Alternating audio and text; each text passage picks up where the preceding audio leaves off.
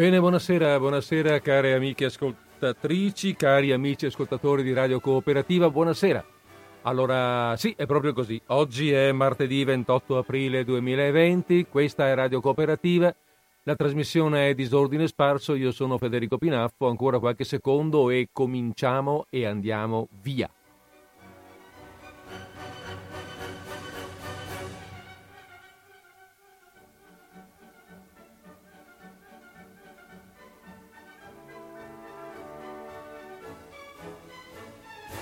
E via, via che andiamo, visto che la mm, marcia continua e continuerà ancora per un pezzo, noi invece ci fermiamo perché di camminare, francamente, ah, anzi no, di camminare avremo anche bisogno e necessità di questi tempi.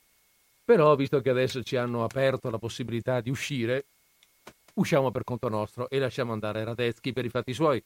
Bene, allora, ehm, disordine sparso, dicevamo, rigorosamente in diretta, perché oggi ribadisco, è il 28 aprile, sono le 15.52 all'orologio di Radio Cooperativa e Disordine Sparso prende il via. Bene, cosa facciamo oggi? Oggi ripeschiamo un eh, narratore americano che per la verità avevamo ripescato già l'anno scorso, dopo un lungo intervallo, mm, per la verità. Ehm, un lungo intervallo, un lungo, diciamo così, immeritato oblio non soltanto nostro, eh. noi sì abbiamo fatto un intervallo, però eh, è un autore un po' dimenticato, immeritatamente dimenticato. E siccome l'anno scorso ho avuto alcuni segnali di gradimento, e siccome poi a me questo scrittore piace, dice molte cose, io lo ripropongo. Si tratta di William Saroyan, eh, americano, classe 1908, morto nel 1981. Ho detto americano perché è nato in America e eh, di quel paese è la sua cultura e nei confronti di quel paese ehm, perennemente, sempre nei suoi scritti, esprime amore e gratitudine. Ma Saroyan, prima di tutto, ecco, diciamocelo bene, prima, di es- prima ancora di essere americano, è eh, cittadino del mondo. È di origine armena, lo dice un po' il nome, no? Fra l'altro eh, in armeno probabilmente si pronuncerà in maniera diversa, non lo so, perché Saroyan con l'accento sulla O è all'americana. Non ho idea di come si pronuncia in armeno, non mi arrischio.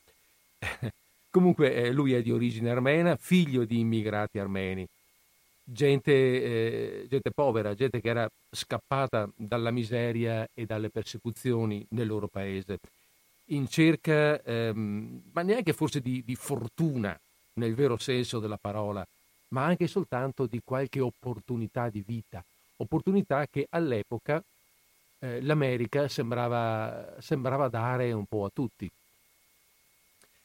E, e lui, mm, William, ehm, William deve adattarsi in effetti alla vita difficile dell'immigrato povero. Deve adattarci fin da bambino, perché eh, eh, la famiglia è povera e povero nasce anche lui e da bambino fa un sacco di mestieri, mestieri umili, lo strillone di giornali per dire il fattorino eh, del telegrafo, vari altri piccoli mestieri. E, ehm, e, la sua cultura, la sua preparazione eh, culturale come scrittore, come, eh, come uomo di lettere, diciamo, è quella dell'autodidatta. Non ha opportunità di fare molte scuole, qualcosa fa, certo, tira avanti, però non ha l'opportunità di frequentare le belle scuole, diciamo. Però eh, evidentemente mh, ha una forte capacità di osservazione, un forte sentimento, una forte eh, capacità di sentire anche le cose che vede e di tradurle in, eh, e di tradurle in iscritto e di tradurre in iscritto quello che è il suo sentimento principale, che è sostanzialmente un forte, eh, non so come dire, ottimismo, ecco un senso forte di ottimismo, di apertura verso il mondo. Eh, riesce a vedere e vuole vedere il bene dell'uomo, della vita, anche attraverso la tristezza e le avversità. Cioè voglio dire, ehm, non è che se le nasconda, non è che dica va tutto bene, no, non va fatto tutto bene, però l'uomo, secondo lui, secondo la sua eh, la sua sensibilità e la sua poetica, cioè quello che lui mette, mette poi per iscritto, l'uomo è capace di cose belle anche dentro, eh, dentro situazioni negative, anche dentro il male, fra virgolette. È cioè un, come dire, un grande portatore di forza, ecco, portatore di forza, di gioia di vivere. Eh, abbiamo detto sì, ecco, senza nascondersi le, le, le avversità, le, le, sconfitte, la durezza della vita che lui conosce bene, dato che, ce lo siamo detto, no? dato che viene da una vita difficile, da una vita dura. E mh, mm, eh, la vita che lui descrive nei suoi racconti, nei suoi romanzi, è quella che lui ha visto, è palesemente la vita eh, che lui ha... È, cioè, c'è molta autobiografia dentro, non necessariamente perché voglia raccontare come lui ha vissuto, ma eh, quello che lui ha sicuramente visto e sentito ehm, in quegli anni in America. Siamo prevalentemente eh, negli anni dell'anteguerra, durante la, la, guerra e nell'immediato dopoguerra. Sono, è il periodo più forte della sua letteratura. Eh, lui vede tutto questo, le difficoltà, dicevo appunto, le avversità, con l'occhio di uno che, che ama la vita, che ama le persone ed è, ed è più forte della tristezza e del pessimismo. Ecco, Saroyan, oltretutto, questo è da sottolineare, che, che, è poi parte integrante, anzi la parte forte, quella che viene fuori ecco, dal suo scrivere, non dimentica mai di essere un immigrato o comunque di essere di una famiglia di immigrati e, e, e guarda alla varietà del mondo che è attorno, il cosiddetto melting pot americano, cioè il, eh, il miscuglio di gente, di razze, di colori, di culture diverse che soprattutto in quel periodo in America veniva formandosi, guarda con curiosità, con gioia, con, con amore, l'abbiamo già detto, ma questo è sostanzialmente, che, ehm, che, fa filtrare evidentemente attraverso i suoi scritti e che fa arrivare ai suoi riesce a fare arrivare ai suoi lettori. E, ehm, sì, ecco, io sto qui, mi sto un po', come dire, cercando le parole per far capire il pers- per capire, mm, sì, per dare un po' un'idea di come sia il personaggio, ma credo che le sue stesse parole siano uh, molto più eloquenti delle mie e chiare. Eh, nel senso che mh, mm, nel 1939, pensate, rifiutò il premio Pulitzer. Il premio Pulitzer è il massimo riconoscimento uh, letterario americano. Lui lo rifiuta quando gli viene eh, proposto dicendo queste parole. Io non desidero diventare famoso, non aspiro al premio Pulitzer o al Nobel. Se ho un desiderio scrivendo è dimostrare la fratellanza fra gli uomini. Ecco, questo è il suo modo di vivere, il suo modo di sentire e questo si esprime sui suoi romanzi. Abbiamo detto romanzi, racconti. Abbiamo detto tutto, voglio dire, per quanto riguarda il tipo di personaggio. Non prendiamolo sotto gamba, però, eh. Oggi va di moda prendere un po' sotto gamba questi personaggi, queste figure, um, prendere sotto gamba e segnalarle con un termine negativo che ha, un, che ha normalmente un'accezione negativa che è quella di buonista. Eh, Saroyan non è un buonista, è uno che vede la realtà ed è uno che anzi che invita a fare degli sforzi in più non a eh, sedere sulla propria poltroncina e vivere proprio, la propria vita tranquilla, ma fare uno sforzo in più, guardare al di là del, eh, del, del, del, semplice, semplice, fatto, cercare di vedere dietro, fare uno sforzo, andare, andare in cerca, far fatica, insomma. Va bene. Eh, ha avuto una grande produzione, ha scritto parecchio quindi, qualche romanzo, il più famoso è La commedia umana, dal quale è stato anche tratto un film, un film avevo preso nota anche del non, no, ho dimenticato di scrivermelo scusate eh, con alcuni attori molto, molto importanti c'era Mickey Rooney ricordo eh, Robert Mitchum e vabbè gli altri non me li ricordo un film che vinse comunque l'Oscar nel 1944 Oscar per il miglior soggetto, cioè per il testo sostanzialmente, per, il, per la narrazione, per il tipo di racconto, cioè per il romanzo stesso. Ehm, e poi eh, scrisse, scrisse scusate, anche qualche opera teatrale, soprattutto molti racconti.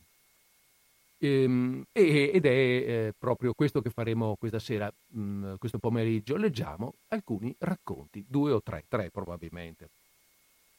I racconti che vi leggo oggi sono tratti dal, da una raccolta, la raccolta che ha per titolo che ve ne sembra dell'America, probabilmente la più nota. Eh, la più nota è che prende il titolo proprio dal, da uno dei racconti, primo dei racconti in raccolta, che ha questo titolo qua, che ve ne sembra dell'America, e che racconta appunto della, eh, della fortuna, fra virgolette, dell'immigrato armeno che fa fortuna in America, nella, in, in ehm, California, eh, fa fortuna mh, come agricoltore, però fa fortuna e che alla fine, pur ricco, pure benestante, pure contento della vita che fa, ma non può non ricordare la sua terra. Questa raccolta, mh, questa raccolta di, di, racconti Saroyan, pensate un po', la dedica, eh, eh, la dedica, vi leggo la sua citazione, vi, vi leggo la sua dedica, così siamo fuori da un pensiero. La dedica, aperte virgolette, agli italiani della mia città natia, con i quali crebbi, con i quali vendetti giornali, lavorai nelle vigne, studiai e giocai.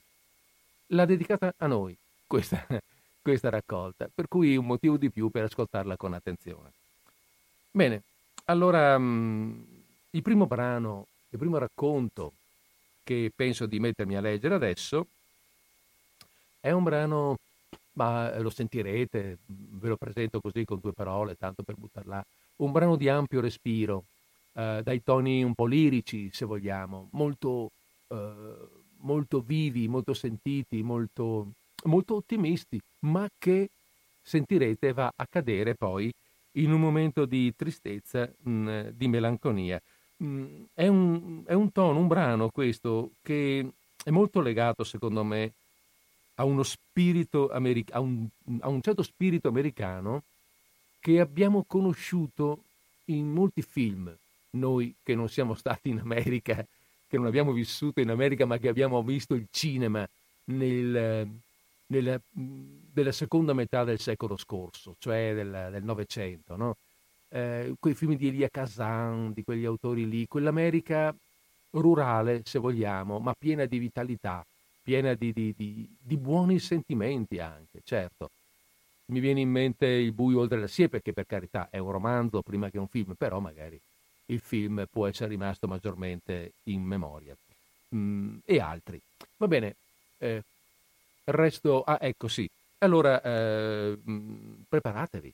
Non lo so, voglio dire, sedetevi tranquillamente, mettetevi comodi, prendete un lavorino da fare nel frattempo che io vi racconto, come fossimo a filò e come altre volte abbiamo fatto faccio partire un po' di musica e sulla musica eh, poi parto con la narrazione. The first time I laid eyes on you I knew I had to have you girl for myself You see the sun started to shine in my mind My heart felt light But I'm going across the blue skies. I felt like. But I'm going across the blue skies.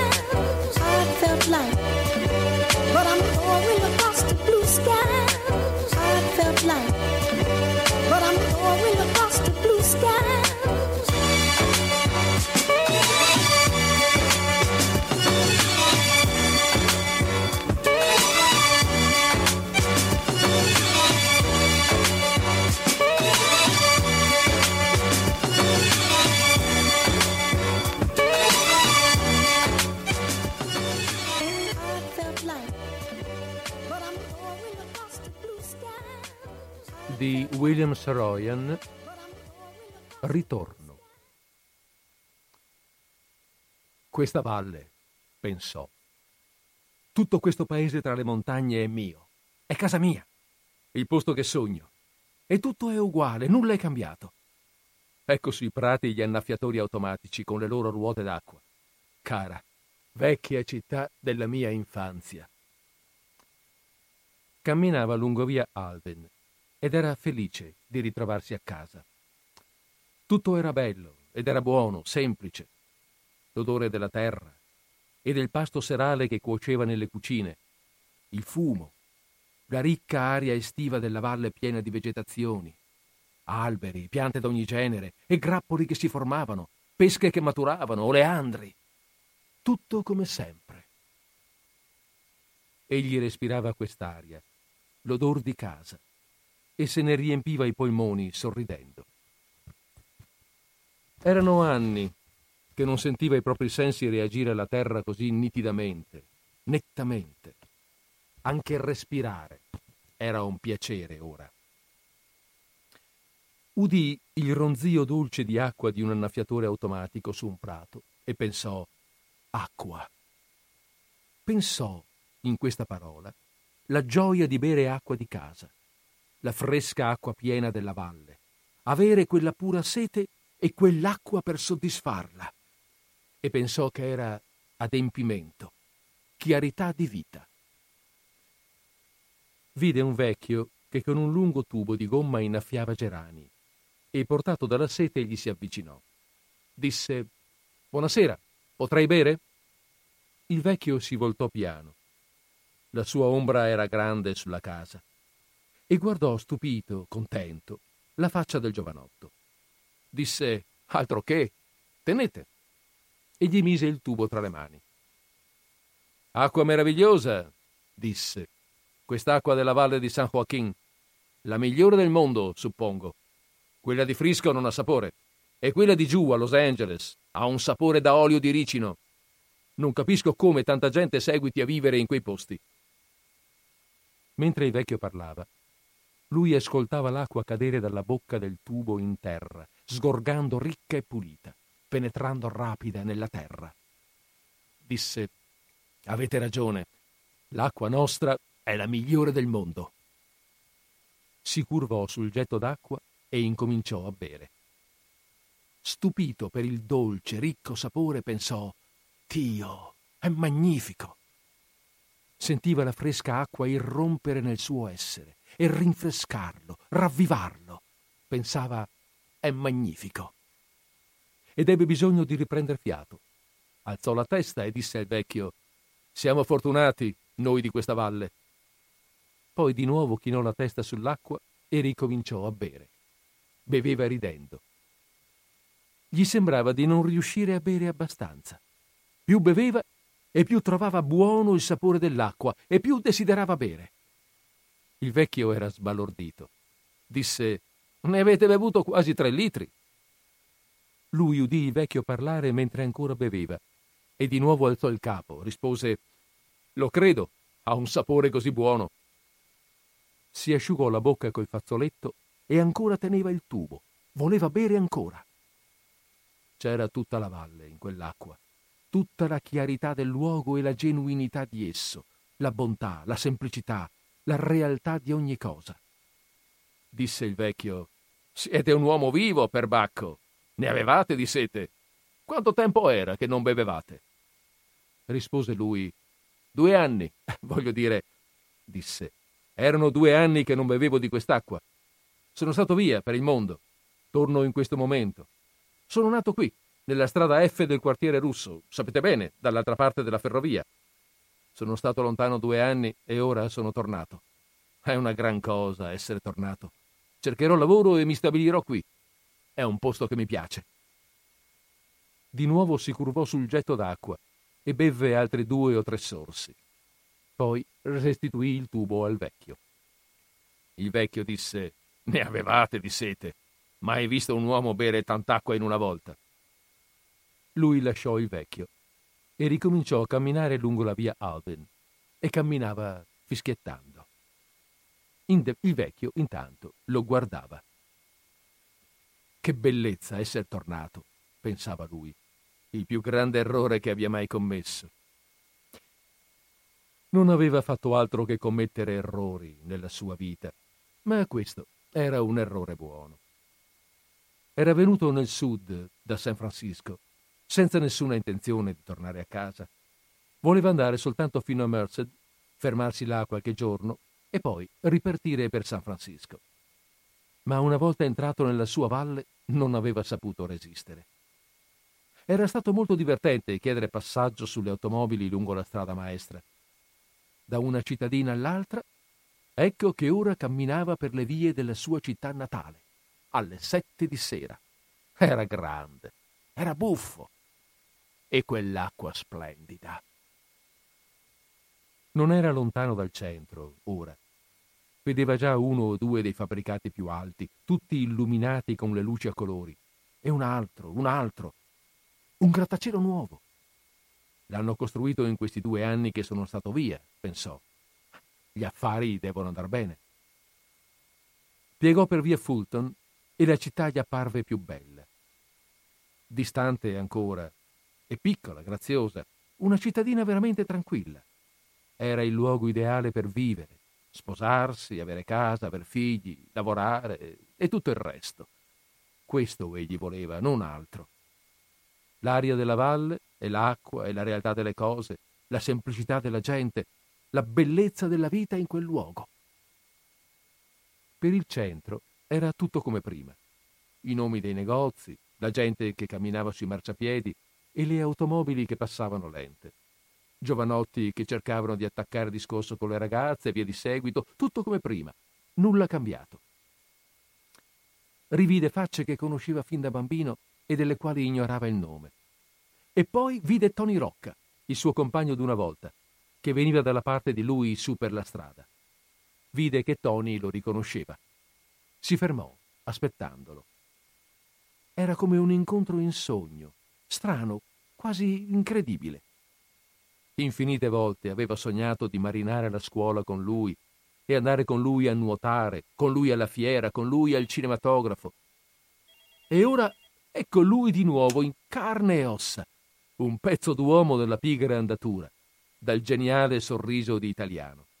Era splendido e più che mai fu contento di aver commesso l'errore di tornare. Fermo sul marciapiede, aspettava Tony e gli sorrideva. Era incapace di parlare. Così i due vecchi compagni si strinsero la mano e cominciarono a darsi pugni d'affetto, ridendo forte e bestemmiando di piacere. Disse Tony: Dove diavolo sei stato, figlio d'un cane? E ridendo forte gli diede un pugno nello stomaco. Disse lui: Vecchio Tony, vecchio ubriacone di un Tony, Dio come sono contento di vederti. Pensavo quasi che fossi morto. E che diavolo hai fatto tutto questo tempo?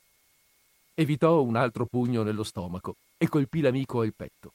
Bestemmiò in italiano, usando parole che Tony gli aveva insegnato anni prima, e Tony bestemmiò in russo, usando parole russe che aveva appreso da lui. Disse lui: Ora devo andare a casa. I miei non sanno che sono arrivato. Devo andare a vederli. Muoio dalla voglia di vedere mio fratello Paul. Riprese il suo cammino e pensava a Tony e sorrideva. Sarebbero tornati a divertirsi insieme, per Bacco. Avrebbero anche potuto andare a nuotare come quando erano bambini. Era splendido. Passando davanti ai negozi, pensò di comprare un piccolo regalo per sua madre. La vecchia ne avrebbe avuto piacere, ma non disponeva di molto denaro e tutte le cose belle costavano troppo. Pensò, glielo compro in seguito. Piegò in via Tullard e attraversò le rotaie della ferrovia, raggiunse la strada F e voltò a sud. Tra qualche minuto sarebbe stato di nuovo a casa sua, sulla porta della vecchia casetta, con tutto come prima. La vecchia, il vecchio, le tre sorelle e il fratello minore, a vivere insieme, nella piccola casa, la loro semplice vita. Vide la casa distante appena un isolato e il cuore cominciò a saltargli nel petto di colpo. Provò allora malessere e paura. Egli aveva dimenticato qualcosa di quel luogo, quella vita sempre odiata. Ed era qualcosa di brutto e di meschino. Ma continuò a camminare, rallentando il passo quanto più si avvicinava alla casa. La palizzata era caduta e nessuno l'aveva rimessa in piedi. La casa appariva squallida al di là e lui si chiese perché diavolo il vecchio non avesse trasportato la famiglia in una casa migliore, in un quartiere migliore. Vedendola di nuovo, quella casa, e sentendone tutta la vecchia realtà, il suo odio antico si riaccese. Di nuovo egli ritrovò in se stesso l'antico desiderio di andar lontano, dove non potesse vederla. Ricominciò a provare, come lo aveva provato da ragazzo, l'odio profondo che aveva per tutta la, quella città e il suo squallore di vita, la stupidità della sua gente. E gli parve che non sarebbe mai stato capace di tornare a stabilirsi in un posto simile. L'acqua. Sì, l'acqua era buona, splendida, ma vi era dell'altro a questo mondo. Lentamente passò davanti alla casa e la guardava come se fosse stato un estraneo. Si sentiva straniero ad essa, senza legame con essa.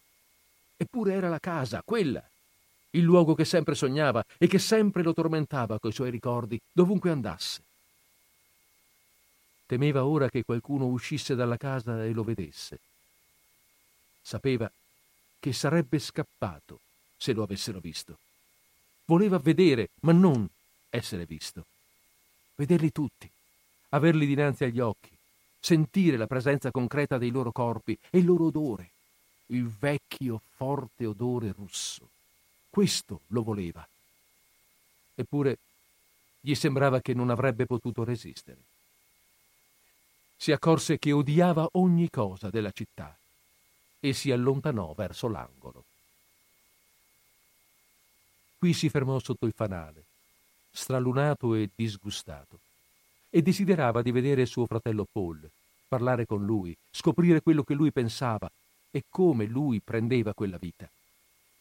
Ricordava di sé che cosa pensava e provava all'età di suo fratello e avrebbe voluto potergli dare dei consigli, dei suggerimenti perché non sentisse troppo lo squallore e la monotonia di tutto.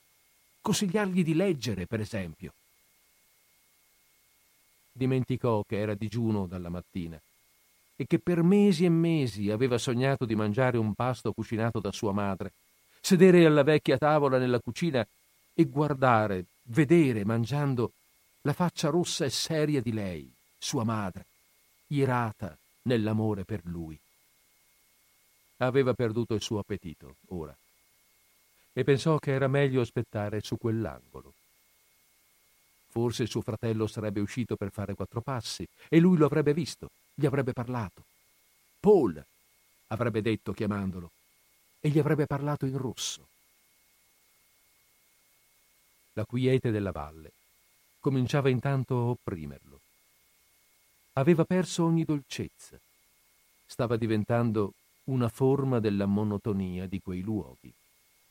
Pure lui non riusciva ad allontanarsi dalla casa. La vedeva e sapeva che avrebbe voluto varcarne la soglia, andar dentro ed essere tra i suoi, essere parte della loro vita. Sapeva di volerlo da mesi. Salire gli scalini, bussare alla porta, abbracciare sua madre e le sorelle e camminare attraverso le stanze la prima sul davanti, poi il tinello, sedere là su una delle vecchie seggiole e dormire sul suo letto di ragazzo, parlare col vecchio, mangiare alla tavola. Ma qualcosa che aveva dimenticato nella lontananza, qualcosa di quella vita che era reale, vera, e che tuttavia era brutta, cambiava ora, tornata viva, l'aspetto e il significato della casa, della città, della valle intera, rendendo tutto irreale e meschino e facendogli desiderare una fuga definitiva. Egli non poteva più vivere là.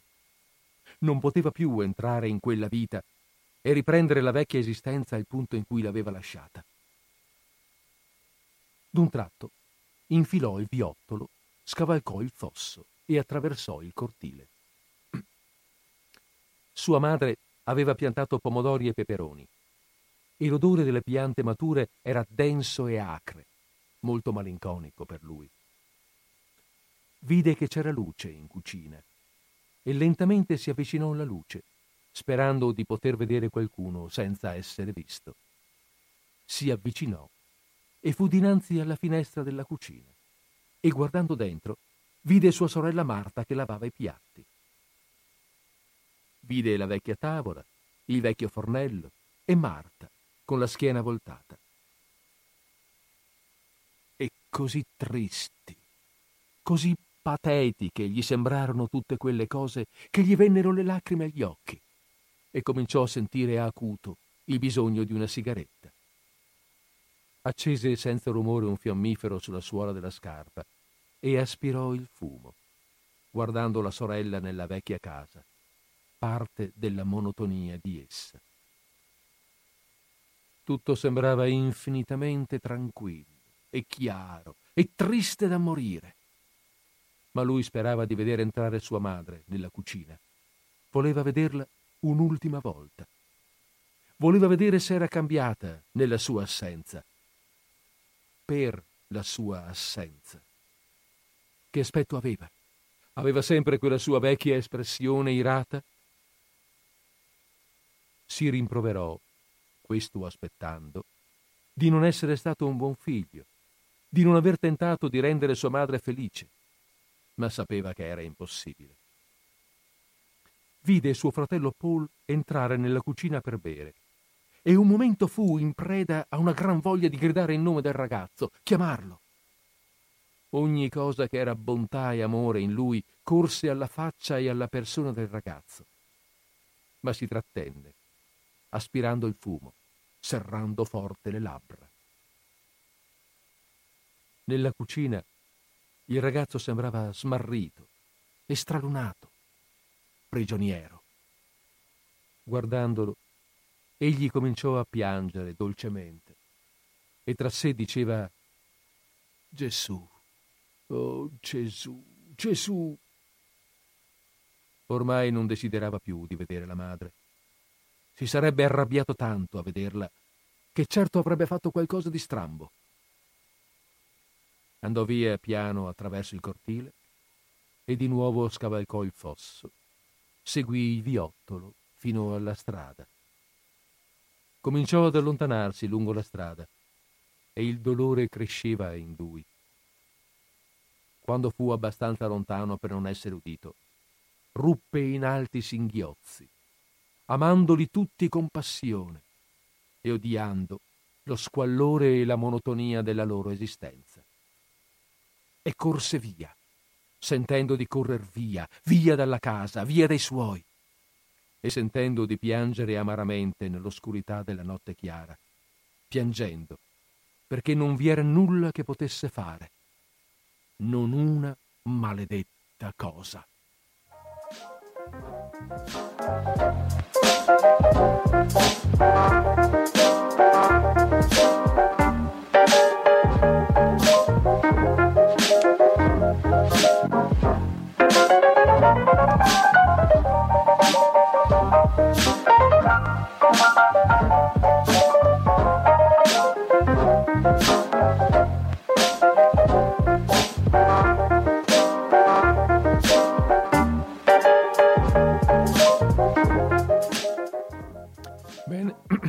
Bene, eccoci ritornati.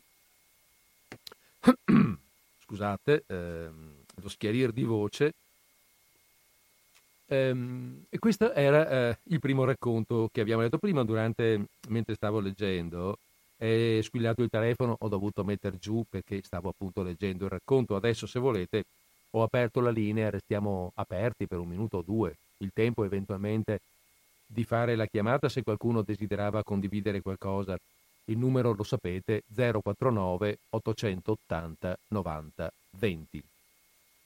Dicevo questo racconto a me ricorda un po' eh, certi film americani degli anni 70, 60, 80, insomma quel periodo un po' lì del centrale della seconda metà del, del secolo scorso e anche prima probabilmente, eh, dove continua a venire presentato perché è reale, perché è di, quella, di, quel, di quel popolo, di quella nazione, questo spirito di, il, ehm, come dire, un po' lo spirito pionieristico, lo spirito d'avventura, no?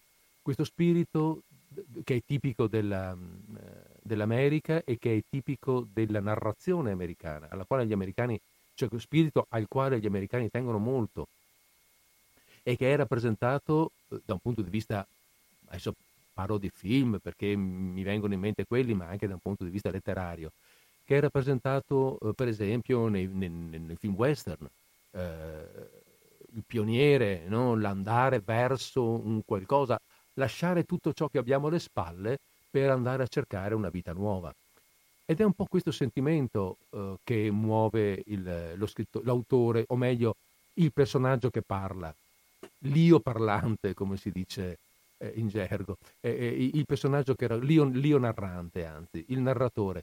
Eh, parla di questo sostanzialmente. Lui è andato via perché non poteva sopportare, perché, perché per spirito d'avventura, per andare a cercare una vita mm, più, um, più, vita, più ricca, più movimentata, per cercare nuove relazioni, per uscire dall'ambiente chiuso della valle, un ambiente tranquillo, bello. A, a noi oggi potrebbe, noi, almeno io con, con, lo spirito mio e delle persone che conosco, potrei dire idilliaco, che bello, abbiamo questo bel posto, si sta bene, si vive, c'è lavoro, eh, lo fa notare l'autore, il nuovo, il nuovo grattacielo, quindi vuol dire, dice, ah, sono andati bene, c'è, c'è ricchezza, c'è lavoro, c'è sviluppo, torno qui, mi fermo qui, sì la casa è lasciata un po' andare, ma che c'entra? Io eh, mm, vado ad abitare da un'altra parte, oppure metto tutto in ordine, arrivo qua io faccio un po' di movimento. No, non è questo. Eh, l'ambiente chiuso, l'ambiente storico, l'ambiente vecchio, l'ambiente...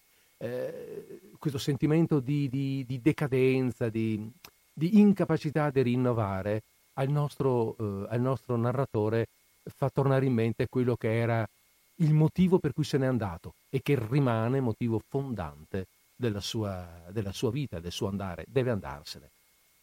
E per avere il coraggio di staccarsi dagli affetti non ha nemmeno il coraggio di salutarli, di vederli, di stringerli fisicamente questi affetti, i genitori, la madre, i fratelli, il fratello, le sorelle. Non osa farlo perché teme che altrimenti magari non riuscirebbe più a staccarsi. Se ne va e basta. Eh, il senso del lasciare la vita vecchia per andare verso una vita, una vita nuova, quale che sia. Questo racconto è un racconto, avete sentito, un po', beh, insomma, che ha questo finale piuttosto triste anche, certo, piuttosto eh, c'è un lirismo eh, mesto. Hm?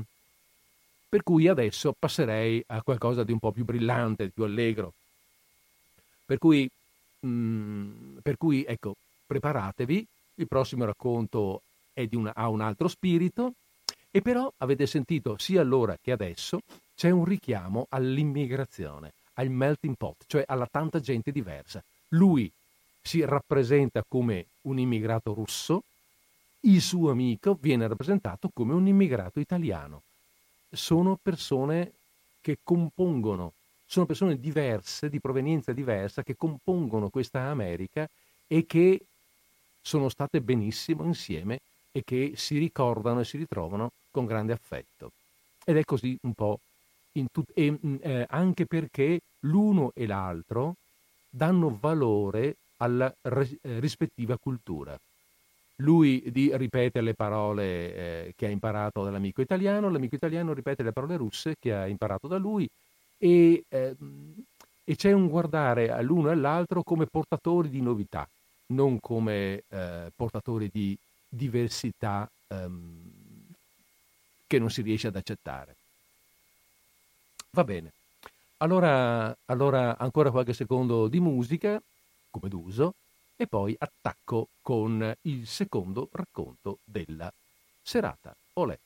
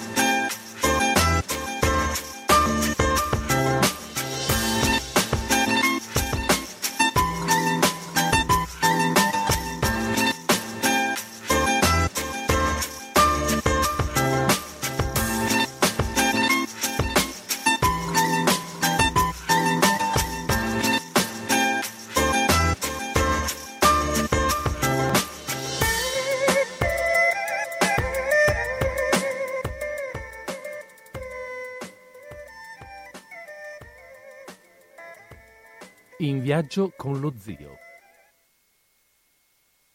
Anche quell'anno venne per mio zio Yorgi il tempo di inforcare la bicicletta e fare 40 km di strada sino a Hanford dove pareva vi fosse del lavoro. L'accompagnai io, sebbene in principio si parlasse di mandare invece mio cugino Vasque.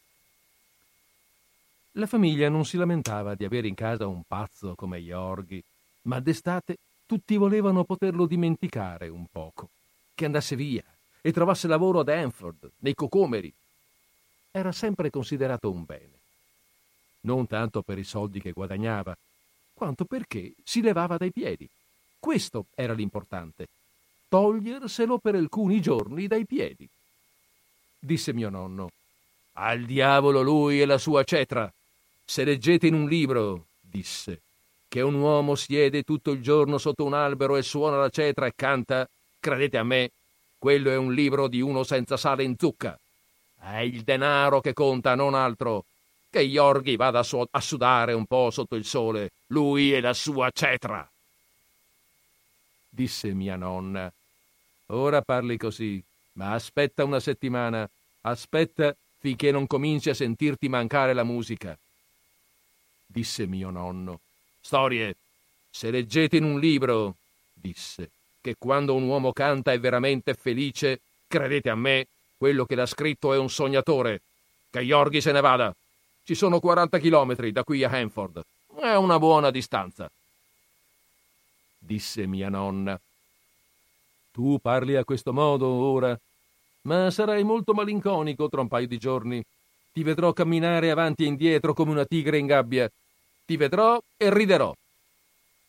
Disse mio nonno. Tu sei una donna.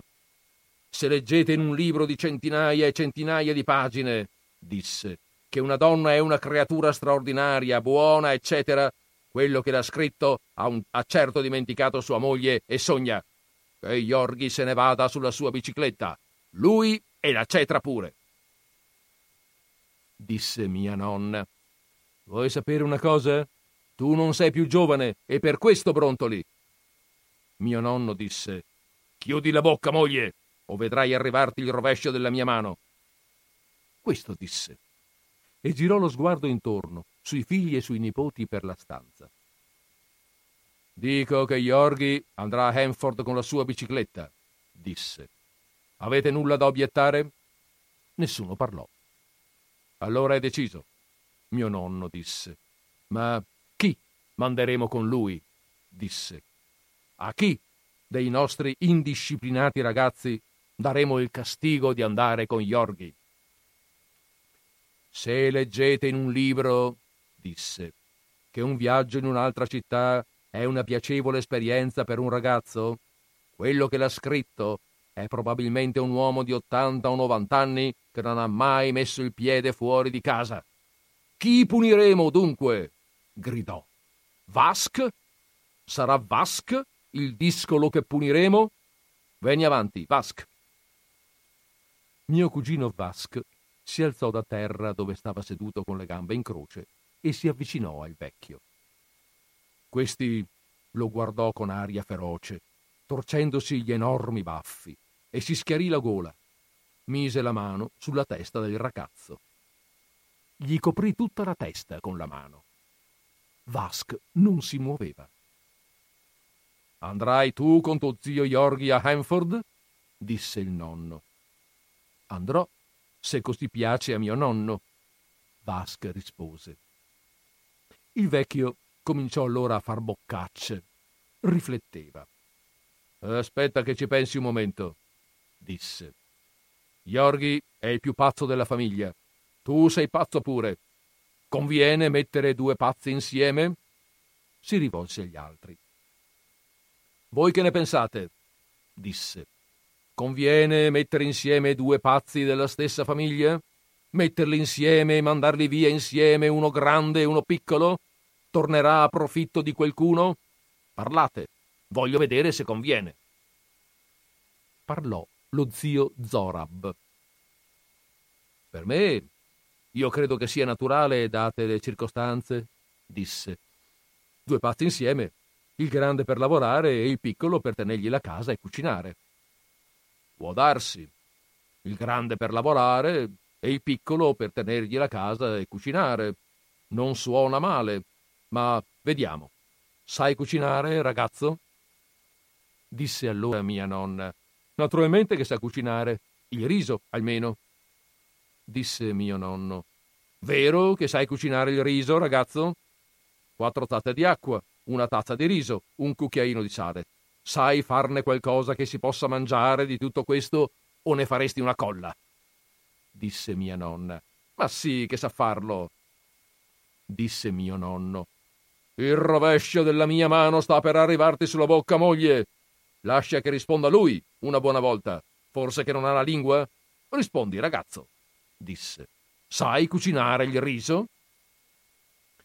Se leggete in un libro, disse, che, un ragazzo risponde saggiamente a un vecchio, credete a me, quello scrittore è un ebreo che esagera le cose. Sai cucinare il riso in modo che si possa mangiarlo? disse. Rispose Basque. Mi è sempre venuto buono da mangiare quando l'ho cucinato, disse mio nonno. Ci hai messo abbastanza sale? Ricordati della mia mano, se menti. Vasque esitò. Capisco, mio nonno disse. Ci pensi sopra. Cosa c'era che non andava nel tuo riso? Quello che io voglio è la verità, ragazzo. Parla senza paura. Nessun uomo al mondo può chiedere di più della verità. Cosa c'era che non andava e che ti fa pensare nel tuo riso? Rispose Basque. Era troppo salato. Si dovette bere acqua tutto il giorno e tutta la notte, disse. Disse mio nonno. Non occorre che tu colorisca la verità, ragazzo. La verità deve essere nuda. Dunque, disse, il riso era troppo salato ed è naturale che abbiate dovuto bere acqua tutto il giorno e tutta la notte. Ognuno di noi ha mangiato riso troppo salato in vita sua non credere di essere il primo armeno ad aver bevuto acqua tutto un giorno e tutta una notte, ragazzo. Dimmi solo come mai quel riso ti è venuto con troppo sale. Io non sono qui per imparare, disse. Io lo so come mai. Ma tu dimmi come mai ti è venuto con troppo sale e io deciderò se devi essere tu ad accompagnare tuo zio Yorgi a Hanford. Mio nonno si voltò quindi verso gli altri e di nuovo cominciò a far boccacce. Disse: Credo che sia lui a dover andare. Ma voi parlate se avete da obiettare qualcosa. Meglio salato che colla, io penso. E di nuovo, rivoltosi a mio cugino, chiese: Era liquido il tuo riso, ragazzo? rispose Basque. Era liquido. Bene, disse mio nonno. Credo che sia lui a dover andare, disse. Bere acqua fa bene alla gotta. Sarà lui che andrà. Vask Garoglanian. O manderemo un altro. Disse allora lo zio Zorab. A, meglio, a pensarci meglio, pazzo più pazzo, forse non è il caso di mandarli insieme, anche se il riso non viene colla. Propongo che vada Aram, invece, merita di essere punito. Tutti guardarono me. Aram? esclamò mio nonno. Vuoi dire il ragazzo che ride? disse. Il ragazzo che ride sempre? Il nostro ragazzo dal pie veloce, dagli occhi lucenti e dall'altra risata, Aram Garoglanian? disse mia nonna. E di chi altri vorresti che parlasse? Sai benissimo che parla di lui. Lentamente mio nonno si voltò a guardar mia nonna e la guardò per mezzo minuto buono. Disse Quando leggi in un libro che un uomo si innamora di una ragazza e la sposa, quello che l'ha scritto allude per certo a un uomo molto giovane che non si immagina come lei parlerà a sproposito tutta la vita, fino al momento in cui sarà scesa nella fossa. Vuoi dire Aram, dunque? disse il nostro ragazzo Aram Garoglanian? Disse lo zio Zorab. Sì, Aram.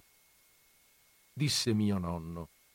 E cosa ha fatto Aram per meritarsi questo terribile castigo? Disse lo zio Zorab. Lui lo sa che cosa ha fatto. Mio nonno mi chiamò. Aram Garoglanian, disse. Io mi alzai e gli andai vicino. e lui mi mise la sua enorme mano sulla faccia. Mi strofinò tutta la faccia. Ma non era in collera. La sua mano era lieve. Mi chiese Che cosa hai fatto, ragazzo? Io cominciai a ridere all'idea delle cose che avevo fatto. Per un momento mio nonno mi ascoltò ridere e poi cominciò a ridere con me. Solo io e lui ridevamo. Gli altri non osavano. Mio nonno li aveva sempre avvisati di non ridere se non sapevano ridere come lui. Io ero l'unico Garo Glanian nel mondo che sapesse ridere come lui. Mio nonno disse: Aram Garo Glanian, parla! Che cosa hai fatto? Dissi io: Che cosa? Mio nonno si rivolse allo zio Zorab e disse: Deve aver fatto diverse cose. Quali pensi che deve confessare? Disse lo zio Zorab. Lui lo sa quale. Dissi io. È che ho detto ai vicini che sei matto? È questa?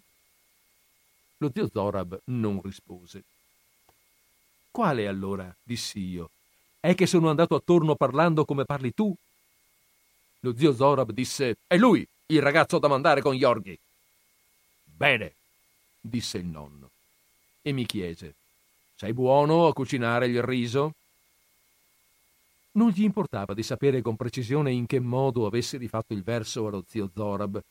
Gli importava solo di sapere se ero buono a cucinare il riso. Se ero capace di cucinare il riso, sarei andato a Hanford con lo zio Yorghi, dunque. E io naturalmente volevo andarci comunque, pazzo o savio fosse stato quel tale autore che trovava una buona cosa mandare in viaggio i ragazzi pazzo o savio o bugiardo o altro, io volevo andarci. Dissi, certo che so cucinare il riso. Disse mio nonno, e come? Colla o troppo salato? Dissi io, colla alle volte e alle volte salato, ma alle volte anche buono. Disse mio nonno, ah, così? Si appoggiò al muro e rifletteva. Tre bicchieri grandi d'acqua, disse a mia nonna. Mia nonna andò in cucina e ne tornò con tre grandi bicchieri d'acqua su un vassoio. Mio nonno bevve i tre bicchieri, l'uno dopo l'altro. Poi si rivolse ai figli e ai nipoti con una smorfia preoccupata. Disse colla alle volte e alle volte salato, alle volte buono. E lui il ragazzo che dobbiamo mandare a Hanford con Yorghi? disse lo zio Zorab. Sì, è lui. Bene, disse mio nonno, andrà lui. Disse, ora via tutti. Anch'io mi mossi per uscire con gli altri, ma il nonno mi afferrò e mi trattenne. Disse, aspetta un momento, tu. Restammo soli io e lui e lui disse Fammi sentire come parla tuo zio Zorab. Io glielo feci sentire e il nonno scoppiò nella sua alta risata fragorosa. Vai a Hanford, disse. Va con quel pazzo di Yorghi e cucinagli il riso come vuoi. Cucinaglielo colla, cucinaglielo troppo salato, cucinaglielo buono, come vuoi. E in questo modo io fui scelto a compagno dello zio Yorghi per il suo viaggio a Enfield. Partimmo l'indomani, prima dell'alba. Io presi posto sul, tela- sul telaio della bicicletta, mio zio Yorghi montò sul sellino e così partimmo. Ma poi, quando ero stanco, scendevo e andavo a piedi, e a tratti era mio zio che andava a piedi mentre io pedalavo. Arrivammo a Enfield, che era già notte tarda dovevamo fermarci a Hanworth finché ci fosse stato lavoro per tutta la stagione dei cocomeri. Questo era nell'idea di tutti a casa. Cominciamo a girare cercando alloggio, un posto che non mancasse di gas e acqua. Dell'elettricità non ci importava, ma volevamo il gas e l'acqua. E girammo sei o sette case. Infine, mio zio trovò che una era di suo gusto e la prese. Era una casa di undici stanze con fornello a gas, acquaio e acqua corrente, e con un letto e una branda in una delle stanze. Le altre stanze erano tutte vuote. Lo zio Yorghi accese una candela, tirò fuori la sua cetra, sedette in terra e cominciò a suonare e cantare. Era bello, malinconico a tratti e a tratti buffo, ma sempre bello. Io non so quanto tempo suonò e cantò prima di accorgersi che aveva fame, ma è certo che d'improvviso si alzò in piedi e disse Aram, voglio il riso. Io cucinai una pentola di riso che era insieme troppo salato e troppo cotto. Però lo zio Yorghi disse Aram, è meraviglioso. Gli uccelli ci svegliarono all'alba. Dissi io, al lavoro, zio Yorghi, devi cominciare oggi stesso, lo sai. Già, oggi, disse lo zio. Uscì tragicamente dalla casa vuota e io mi guardai attorno in cerca di una scopa. Non la trovai e mi misi a sedere sugli scalini del portico. Sembrava bella alla luce del giorno quella parte del mondo. Si trattava di una strada con quattro case e di faccia alla casa nostra c'era il campanile di una chiesa. Passai un'ora seduto sugli scalini. Poi ecco arrivare mio zio Yorghi facendo allegri zigzag con la sua bicicletta.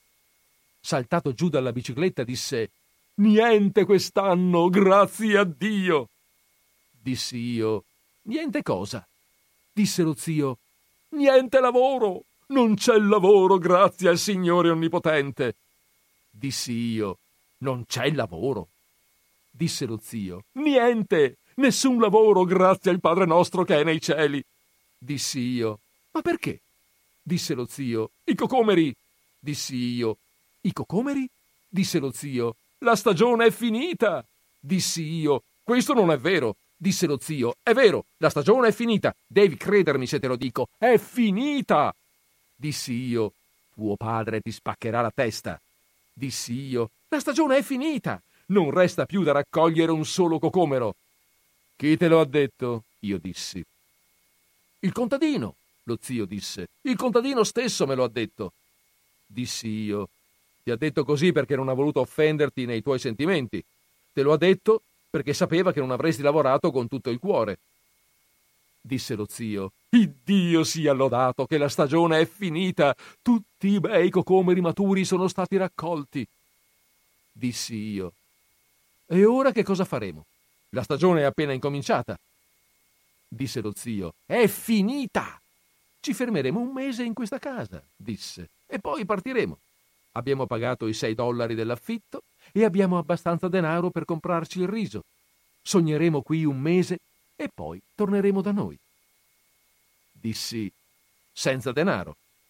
Disse lo zio, ma in buona salute? Sia lodato il Signore, disse, che ha fatto maturare i cocomeri così presto quest'anno. Entrò nella casa, danzando, a prendere la cetra, e prima che io potessi decidere che cosa fare, aveva attaccato a suonare e cantare, e tanto bella era la sua musica, tanto bello era il suo canto, che io non seppi nemmeno alzarmi e provarmi a cacciarlo via. Rimasi seduto dov'ero, sugli scalini del portico, ad ascoltarlo. Ci fermammo un mese in quella casa a Hanford.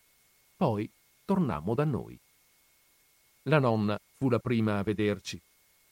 Disse era tempo che tornaste voi due. Il vecchio è furioso come una tigre. Datemi il denaro. Dissi io. Non c'è denaro. Disse la nonna. Non ha lavorato, Yorghi? Dissi io. No, ha suonato e cantato tutto il mese. Disse mia nonna. E il tuo riso com'è stato? Dissi io. Qualche volta troppo salato, qualche volta troppo cotto, qualche volta buono. Ma lo zio Yorghi non ha mai lavorato disse la nonna. Suo padre non deve saperlo. Ci penso io al denaro. Si sollevò la sottana e da una tasca delle mutande tirò fuori un po' di denaro, due o tre biglietti, che mi mise in mano. Disse: Quando tuo nonno viene a casa, dagli questo. Un momento mi guardò, poi soggiunse: Capito? Aram Garoglanian? Io dissi: Capito. Quando venne a casa, mio nonno scoppiò a ridere. Disse: Già di ritorno. È finita così presto la stagione. E dov'è il denaro che ha guadagnato Yorghi? Io gli diedi il denaro. Ora non voglio che canti tutto il giorno, ruggì mio nonno. C'è un limite ad ogni cosa.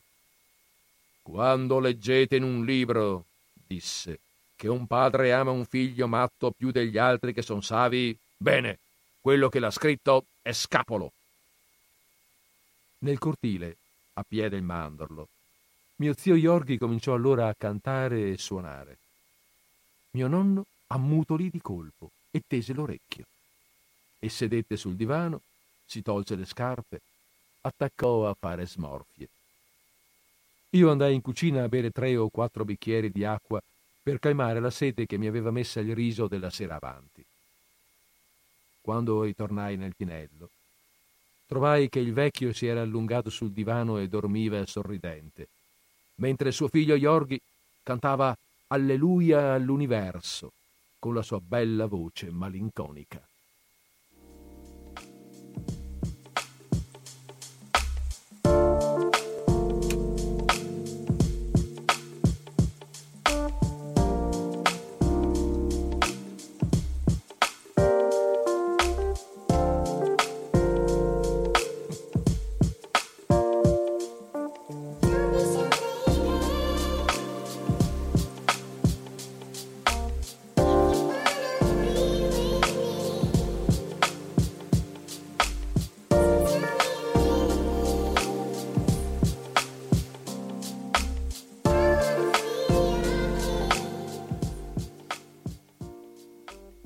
Allora avete sentito, questo racconto era molto diverso da quello precedente, eh, molto più brillante, molto, eh, ma anche meno, meno, come dire, interiorizzante, meno, meno, eh, cioè meno, sicuramente non c'è la sofferenza e anche meno intellettuale se vogliamo. Qui la gente è molto semplice è gente che vive sempre la stessa vita e che, vuol continu- e che vuole continuare a viverla e così vive. E c'è questo amore che, che eh, Saroyan esprime per, per, questa gente, che poi è la sua gente, questa è, e l'ha voluta chiaramente indicare, una famiglia armena,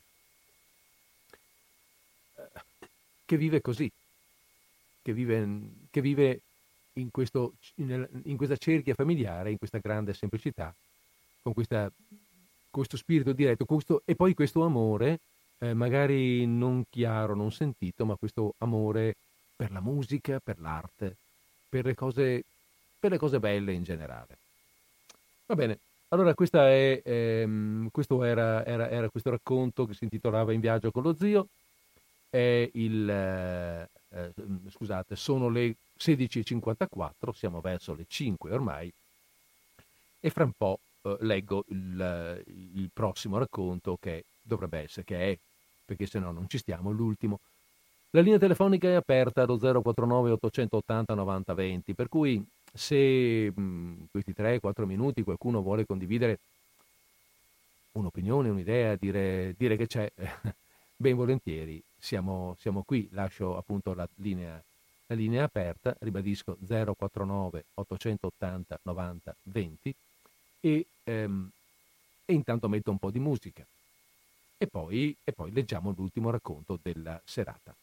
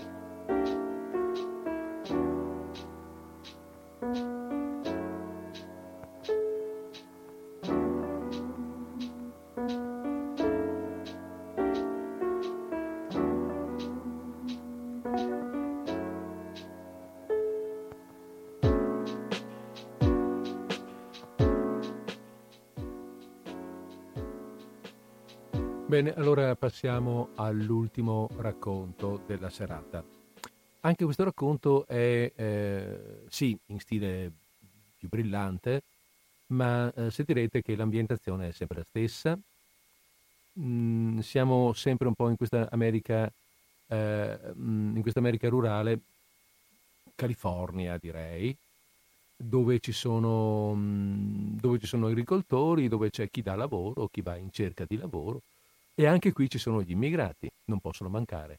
È sempre visto con un occhio di, eh, con un occhio di simpatia, di, di, di, eh, di affetto anche, ecco, non c'è solo e di rispetto sicuramente. Ma vediamoli un attimo com'è questa storia. Il titolo del racconto è Mio zio e i messicani. Attenzione perché lo zio è un altro, è un'altra famiglia, è un'altra storia, è un racconto, evidentemente. Ehm, eh, Saroyan nei suoi racconti eh, mette spesso un narratore all'interno di una famiglia.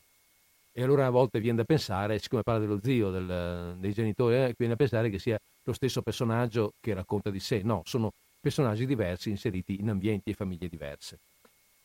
E allora sentiamo un po' questa storia che si intitola appunto Mio zio e i messicani. Juan Cabral era un messicano alto che lavorò per mio zio a potare le viti. Era un povero diavolo con una quantità di beni. La moglie Consuela, i figli Pablo e Pancio, tre figlie, il cugino zoppo Federico, quattro cani, un gatto, una chitarra, un fucile, un vecchio cavallo, un vecchio carretto e padelle e tegami. Io mi trovavo nell'aia a parlare con mio zio la mattina che Juan arrivò sul suo carretto in cerca di lavoro. Disse mio zio. Guarda là, chi sono? Sono messicani, dissi io.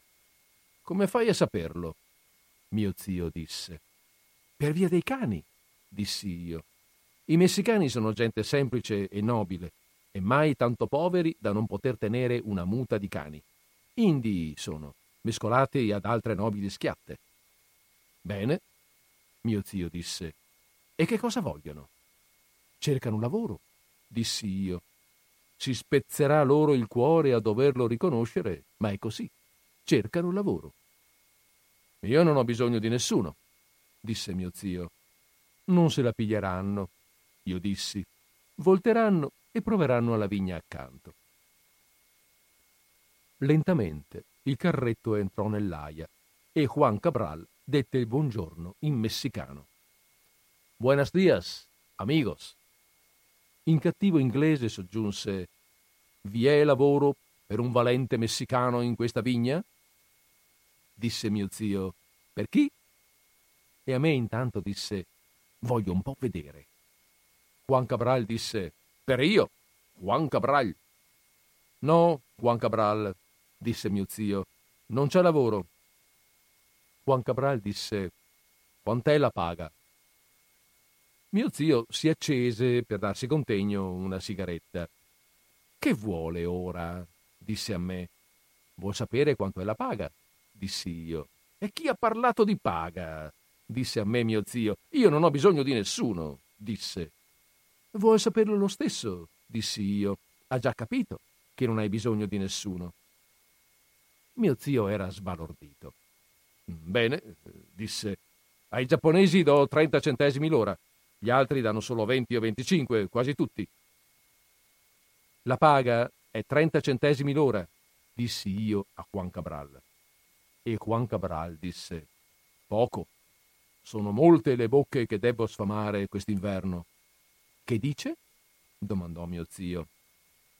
Era intontito dallo stupore e non capiva una parola di quanto diceva Juan fino a che io non glielo avevo ripetuta. Dissi io. Dice che 30 centesimi non è abbastanza per sfamare tutte le bocche che avrà da sfamare quest'inverno. Chi ha da sfamare? chiese mio zio. Tutti quelli che ha sul carretto. Io risposi. E dove andranno a stare? chiese mio zio. Non lo so, io risposi, ma troveranno bene qualche posto dove stare. Juan Cabral non parlava ora. Uno dei suoi cani si avvicinò a mio zio. Gli leccò una mano. Mio zio diede uno scatto e si guardò attorno impaurito. Cos'è? disse. È un cane del messicano, dissi io. Bene, mandalo via. Egli disse. Io dissi al cane di tornarsene sul carretto e il cane obbedì. Mio zio lo guardò allontanarsi e non soltanto lo guardò, lo studiò nel suo modo di allontanarsi. È un cane come tutti gli altri, disse poi. Se ne vedono centinaia per le strade. Naturalmente, io dissi. È un cane che non vale un soldo. Mio zio disse. Non vale niente di niente, dissi io. Non troveresti nessuno che lo prendesse neanche a regalargli due dollari. E io per me non lo piglierei neanche se mi regalassero tre dollari.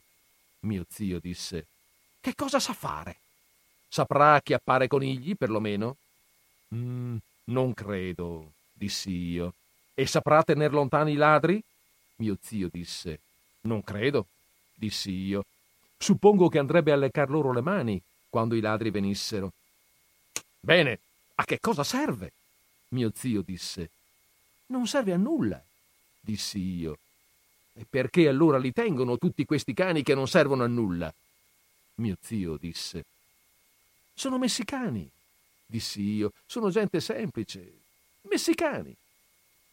Ho sentito che i messicani rubano più che possono, mio zio disse. Portano via tutto quello che non ha radici nella terra, dissi io. Disse Juan. Ho da sfamare tredici bocche, non contando la mia. Trenta centesimi l'ora è troppo poco. Tredici bocche? Mio zio esclamò. Calcola anche gli animali, dissi io. Mio zio disse, suppongo che saprà potare le viti. Sapete potare le viti? chiesi io a Juan. No, signor, Juan rispose. Io sono un soldato. Che cosa dice? domandò mio zio. Dice che è un soldato, dissi io. La guerra è finita, mio zio disse. Il messicano tirò fuori il fucile e stava per imbracciarlo a dimostrare che era un soldato. Vedendo con che cosa quello scherzasse, mio zio spiccò un salto e si nascose dietro a me.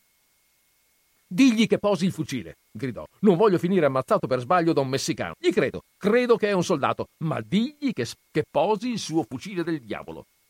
Sarebbe capace di spararmi addosso per dimostrare che è un soldato. Ma no, dissi io. Io non ho bisogno di nessuno, gridò mio zio a Juan Cabral. Disse il messicano. Trenta centesimi l'ora è troppo poco per sfamare tredici bocche, non contando la mia. Posò il fucile. E allora mio zio vide sul carretto cinque facce infantili che lo guardavano. Fu quasi per perdere l'equilibrio allora. Chi sono quelli? chiese. Sono i bambini, io risposi. Mm, due maschi e tre femmine. Che cosa vogliono? Mio zio disse. Fagioli, farina e sale, dissi io. Non hanno molte pretese. Digli che se ne vadano, gridò mio zio, se non sa nemmeno come si pota una vite. Si va presto a imparare come si pota una vite, dissi io. Mi rovinerà tutte le viti, mio zio gridò e ruberà tutto quello che non ha radici nella terra. Io pago dieci centesimi l'ora più degli altri. Mio zio gridò. E lui lo trova poco, dissi io. Bene, mio zio disse. Domandagli quanto non gli sembrerebbe poco. Signor Cabral, dissi io al messicano, accettereste di lavorare per 35 centesimi l'ora? dissi. Mio zio non ha bisogno di nessuno, ma voi gli piacete. Il messicano disse Avete da darmi alloggio per la famiglia e gli animali? Sì, dissi io, modesto ma comodo. E vi è da lavorare molto? Il messicano disse Poco, dissi io. E che lavoro è? È piacevole? Il messicano disse. È piacevole e sano, dissi io. Juan Cabral scese dal carretto e si avvicinò a mio zio. Mio zio era spaventato. Vennero i cani dietro al messicano e i bambini del messicano si raccolsero intorno a mio zio. Signor, il messicano disse, lavorerò nella vostra vigna. Onorato, mio zio rispose. Era però sconvolto, più che altro per via dei cani, ma anche per i cinque bambini e per le maniere cerimoniose di Juan. Per il fucile no. Mio zio non si sarebbe lasciato intimorire da nulla al mondo. Verso le tre del pomeriggio i messicani si erano già sistemati nella loro piccola casa e io portai Juan Cabral giù alla vigna per insegnargli a potare. Pablo, Pancio e Federico, il cugino zoppo, ci vennero dietro. Spiegai minutamente quello che c'era da fare. Come tenere la vite in buona forma, come provvedere a renderla robusta, come curare che i rami giovani crescessero esposti al sole e via di seguito. Da una pianta passai a un'altra e detti le forbici a Juan, gli domandai se voleva provarsi. Juan fu cerimonioso, disse che si sarebbe provato con piacere e si mise al lavoro, con lentezza, con attenzione, spiegando ai figli e al cugino zoppo, come io l'avevo spiegato a lui, tutto quello che c'era da fare. Federico, il cugino zoppo, che era un uomo sulla sessantina, sembrava molto impressionato. Io dissi a Juan di seguitare a potare le viti anche sino a notte, se voleva, e tornai dallo zio che mi aspettava seduto al volante della sua Ford, sopra pensiero. Come va? mi chiese. A meraviglia, io risposi. Ci mettemmo in cammino per la città e andavamo a 80 all'ora, come se mio zio volesse allontanarsi al più presto possibile da qualcosa che lo spaventava. Per tutto il percorso non aprì bocca. E solo nell'infilare il corso Ventura disse Quei cani non valgono un soldo, neanche tutti e quattro insieme. Non è questione dei cani, dissi io. I messicani vedono le cose da un loro punto di vista speciale. Disse mio zio. Credevo che quel cane mi volesse mordere. No, io dissi, non gli passava nemmeno per la testa. E nemmeno se tu gli avessi tirato un calcio lo avrebbe fatto. Aveva il cuore che gli traboccava di affetto, come i messicani. È sempre cosa da poco quello che rubano, quando rubano. Disse mio zio, quei marmocchi sembravano pieni di salute. Non avrebbero potuto esserlo di più? dissi io. Che cosa mangiano? mio zio domandò. Fagioli e pane messicano, io risposi. Roba che per te non andrebbe bene, suppongo. domandò mio zio. E tu credi che quell'uomo imparerà a potare le viti? Oh sì, dissi io. Mio zio disse Speriamo almeno che non si porti via la trattrice. Ma no, dissi io, è troppo pesante. Mio zio disse: L'anno scorso ci ho rimesso fin troppo denaro su quella vigna. Eh, lo so, dissi io, e anche l'anno prima ci rimettesti molto denaro. Mio zio disse: Sempre ce ne ho rimesso da quando la comprai. Chi è che vuole uva da tavola oggigiorno? Chi è che vuole uva da vino? Dissi io. Forse quest'anno andrà meglio. Disse mio zio. Credi? Ho idea che quel messicano sia capace di riuscirci, io dissi. Buffo, disse mio zio. Ho pensato anch'io lo stesso, disse. Se è capace di sfamare tredici bocche non contando la sua, dovrebbe andare non tanto male quest'anno. Dissi io, non puoi rimetterci più di quando ci hai rimesso l'anno scorso, ad ogni modo. Disse mio zio, eh, i giapponesi sono in gamba, soltanto che vedono le cose da un altro punto di vista dei messicani. I giapponesi non terrebbero quattro cani di quella fatta, io dissi. Ah no, mio zio disse, li caccerebbero via. Disse mio zio, credo che avrò una buona annata quest'anno. non dicemmo altro.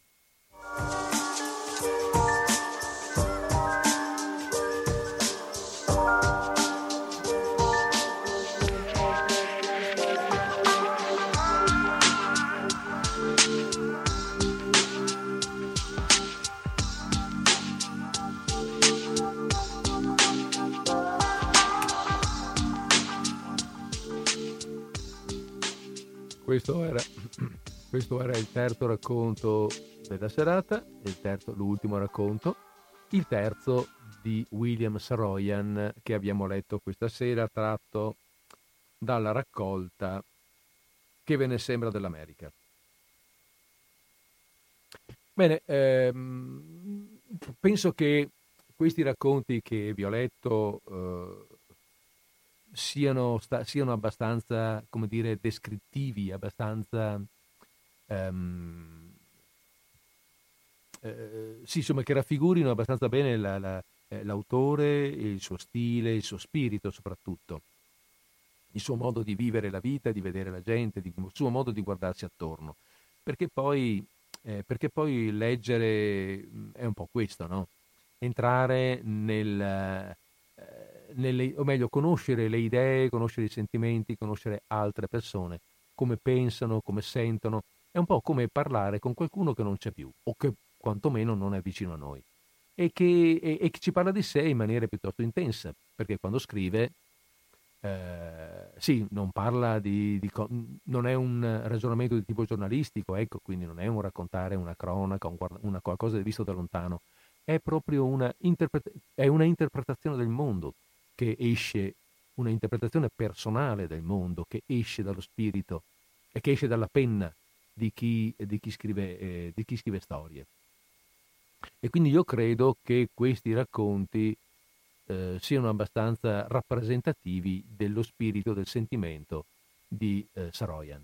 Bene, eh, abbiamo fatto le, le 17 e 14, abbiamo ancora 6 minuti eh, per, ehm, per, stare insieme, abbiamo 6 minuti, ma, eh, ma, non ho più niente da dirvi, nel senso che non facciamo in tempo certo a raccontare, a, um, a, a leggere un altro racconto in questo poco tempo.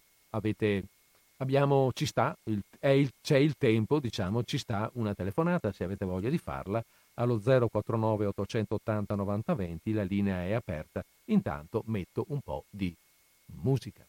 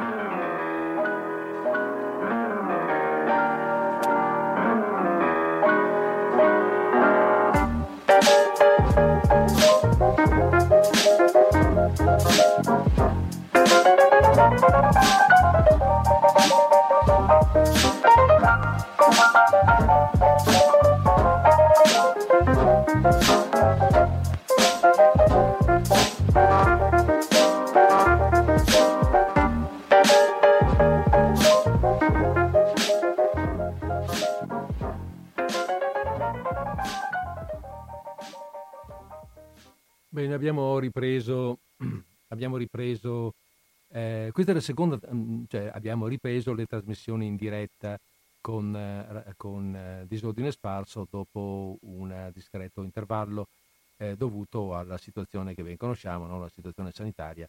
Questa è la seconda trasmissione che fatta in diretta dopo la, la ripresa e quindi mh, ci prepariamo adesso alla te- mi dovrò preparare alla terza.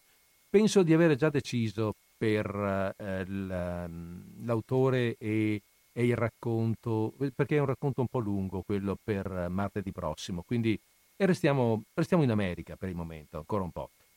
Eh, quello che mi manca un pochino è la possibilità di andare in biblioteca, trovare qualche libro nuovo, devo sempre un po' in questa situazione pescare su quello che ho in casa, che eh, ovviamente è limitato dopo tanti anni. Credo di aver usato quasi tutto, ma, mm, ma qualcosa c'è ancora, quindi possiamo, possiamo rivederci e sarà qualcosa di interessante. Ecco, quantomeno mh, mm, faccio un piccolo lancio. La settimana prossima sarà qualcosa di interessante, molto diverso da quello, da quello di oggi. Non che quello di oggi non fosse interessante, ma interessante in maniera, ecco, in maniera diversa. Música